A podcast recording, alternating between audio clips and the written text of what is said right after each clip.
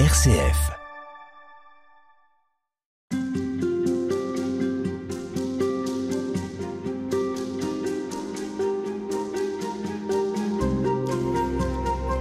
Beaucoup d'entre nous aimeraient être des champions du monde de la charité, des héros de l'évangélisation ou des génies de la foi.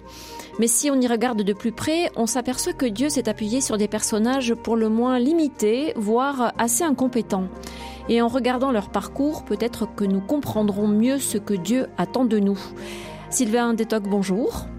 Bonjour Véronique. Vous êtes religieux, dominicain, prêtre, et vous publiez un livre intitulé La gloire des bons à rien. Ce livre est publié aux éditions du Cerf. Et au fil des pages de ce livre, où il est question de personnages bègues, de femmes stériles, de fanatiques ou de lâches, on finit par se demander si Dieu n'est pas le plus mauvais des recruteurs ou des DRH. Alors j'aimerais que vous nous expliquiez pour commencer d'où vous est venue l'idée de ce livre et surtout l'idée de ce thème.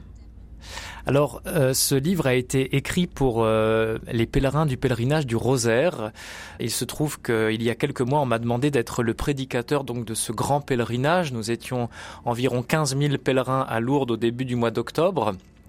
Et dans le cahier des charges du prédicateur, il y a des homélies, il y a des conférences, euh, des méditations, euh, du chapelet, euh, etc. Et puis il y a aussi un livre à écrire si c'est possible. Et donc les éditions du Cerf m'ont demandé si je pourrais écrire ce livre. Alors le thème du pèlerinage, c'était comme Bernadette allait dire. Bernadette s'était retrouvée chargée d'un message à transmettre à son curé et au vicaire de la paroisse, allait dire au prêtre, un ici une chapelle et qu'on y vienne en procession.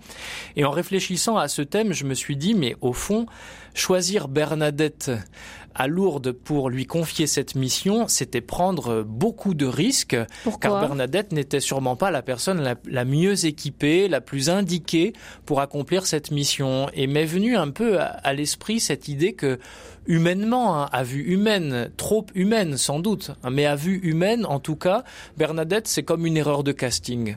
Et alors pourquoi est-ce que c'est une erreur de casting, Bernadette Pourquoi est-ce qu'elle bah, n'était pas la personne la plus, euh, la, mieux armée, on va dire, pour euh, mener à bien cette mission? Bah, L'histoire d'abord l'a, montré par elle-même. Lorsque Bernadette arrive euh, devant son curé, elle perd ses moyens et elle oublie la moitié de la commission que la Sainte Vierge lui a demandé de faire. Et comme la rencontre avec le curé Péramal s'est mal passée, il faut qu'elle retourne au presbytère quelques heures plus tard. Et évidemment, c'est quelque chose qui n'est pas simple à, imaginer. Hein. Après, Bernadette, euh, elle, ne bénéficiait pas, je dirais, d'un CV écrit à l'eau bénite. Hein. Bernadette, euh, sur son sur son CV, ce sont des choses qu'on découvre quand on travaille un petit peu le dossier avec les historiens. Il faut savoir, par exemple, que pendant quelque temps, elle a été bistrotière. Elle a servi de l'alcool à ces messieurs dans un bistrot à Lourdes. Bon, voilà, sur le CV d'une sainte, euh, ça fait assez mauvais genre. Hein. Et puis les tantes de Bernadette, on apprend aussi que tout le monde savait à Lourdes qu'elle n'avait pas euh, attendu le mariage pour mener déjà la vie maritale. Alors ça aussi, ça faisait mauvais genre de les retrouver dans la grotte à côté de, de la voyante. Hein. Bernadette, c'est quelqu'un qui savait pas se tenir. Elle, éclatait de rire euh, euh, devant des personnalités et même en présence de la Sainte Vierge. Et d'ailleurs, elle disait que la Vierge riait elle-même de bon cœur. Donc voilà, tout ça, ça posait quand même beaucoup de questions sur... ça ne rendait pas Bernadette crédible aux yeux à la fois des des, bons chrétiens de la paroisse de Lourdes, mais aussi des ennemis de la foi qui attendaient sans doute euh, quelque chose de plus sérieux. Alors, si la Vierge avait dû euh, s'adresser à quelqu'un de plus compétent, on va dire, de, euh, de plus crédible, quel type de personne pourrait-on imaginer?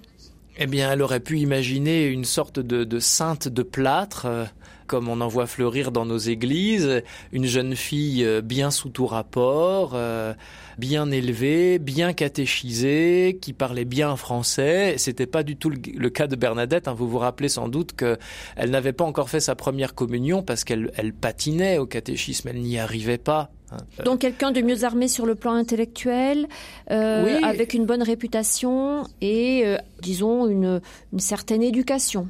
Oui, et puis toute cette histoire, si vous voulez, de, de grotte avec des apparitions dans une grotte, c'était quand même très très mal engagé. Cette grotte, elle avait une réputation sinistre, c'était un lieu sinistre, un lieu sale, un lieu qui, qui respirait la mort et l'impureté, au point de vue par exemple des signes bibliques qu'on y trouvait. Vous savez, Bernadette s'était rendue à la grotte le 11 février 1858 simplement pour ramasser du bois mort et, des ossements d'animaux. Hein. Mhm. Donc euh, une grotte avec du bois mort, des ossements d'animaux, ça rappelle bigrement un sépulcre, une tombe. Euh, on sait que les, les paysans euh, du coin venaient y faire paître leur, leur, leur pourceau, leur porc. Hein. On appelait ce lieu la tute au cochon, donc c'est rempli d'immondices. Et, voir cette gamine à quatre pattes dans la boue, boire de, de l'eau boueuse à même le sol et, et s'en mettre plein le visage, si vous voulez, ça, ça, ça posait quand même de sérieuses questions sur son équilibre aussi psychique, mental.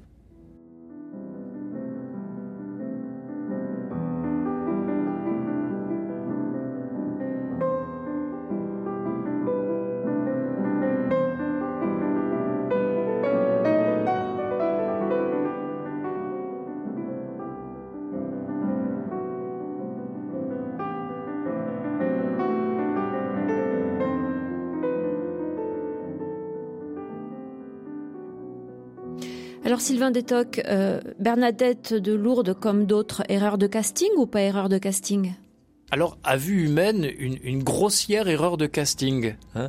Mais à vue divine, Dieu ne voit pas les choses comme nous. Hein. C'est ce qu'on lit à propos de, du recrutement euh, d'un autre bon à rien, en quelque sorte. C'est le roi David, où on nous dit, bah voilà, que Dieu n'a pas choisi euh, le plus costaud, le plus impressionnant parmi les fils, les nombreux fils de Jessé, mais il prend le petit dernier, le gringalet, qui est encore euh, un enfant ou qui, qui sort à peine de l'enfance. Et à cette occasion-là, le, livre biblique nous dit, eh bien voilà, Dieu ne regarde pas comme les hommes. C'est la parole de Dieu qui est adressée au prophète Samuel. Dieu ne regarde pas l'apparence, il regarde le cœur. Et sans doute que dans le cœur de Bernadette, eh bien, il y a une merveille que Dieu est en train de façonner. Il la façonne et ça donne finalement le, le meilleur eh ben, ça va nous donner la Sainte Bernadette qu'on connaît, qui a fait son chemin de foi à travers toutes sortes d'épreuves. Hein. Sa vie chrétienne n'a pas été une sinécure, même après les apparitions de la Vierge Marie. Euh, elle est morte jeune, elle a été malade, euh, elle a été souvent humiliée aussi à cause de sa condition sociale. Et puis voilà que euh, ben, elle est devenue une grande sainte et on s'en est rendu compte. Vous savez, quand on a exhumé le corps de Bernadette, hein, on a découvert un corps euh, parfaitement conservé. Il est toujours dans cet état inexplicable de conservation, plus de 150 ans après sa mort, à Nevers, là où elle est morte, dans la communauté religieuse où elle a terminé sa vie.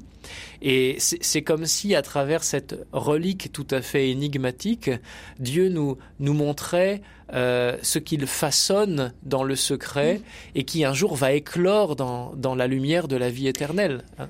Est-ce que votre livre a, aussi un rapport avec les récentes révélations concernant ce qu'on pourrait appeler les, champions de la vie chrétienne ou euh, ces personnages euh, qui ont été des sortes de grands commandeurs euh, qui euh, faisait référence en matière de vie spirituelle et dont on a appris il y a peu euh, que leur vie n'était peut-être pas aussi unifiée que ce qu'on imaginait, voire qu'ils ont été au cœur de, de scandales et notamment d'abus.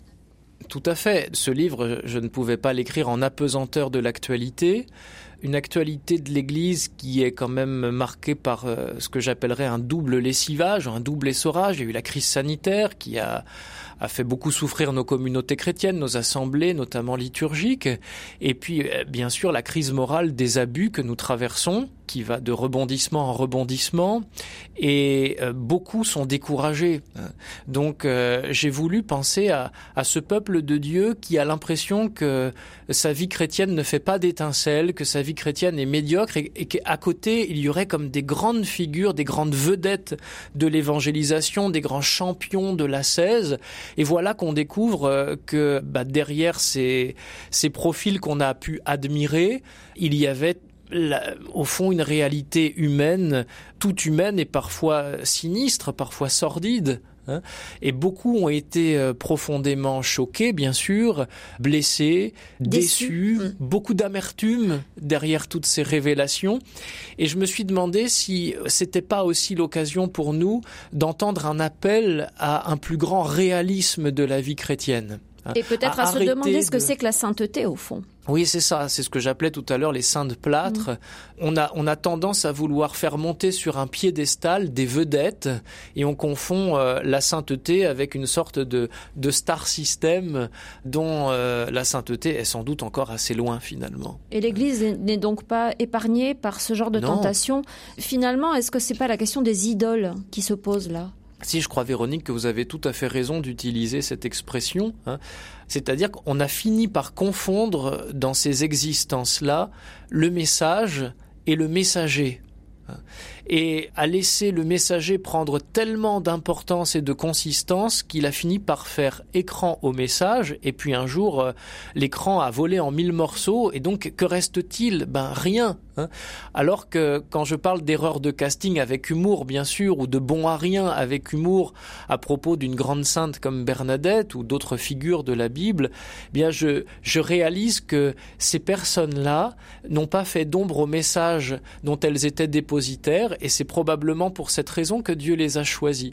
Une capacité, c'est ce que Paul appelle les vases d'argile hein, dans euh, ses lettres, une capacité à être dépositaire d'un trésor, d'une parole qui nous dépasse infiniment, qui fait du bien, qui sauve, qui guérit, qui libère.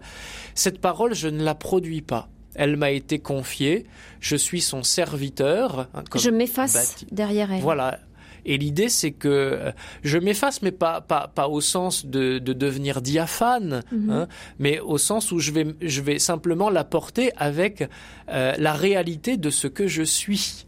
Merci beaucoup, euh, Père Sylvain Détoc. On se retrouve demain pour la suite de ces entretiens. Merci.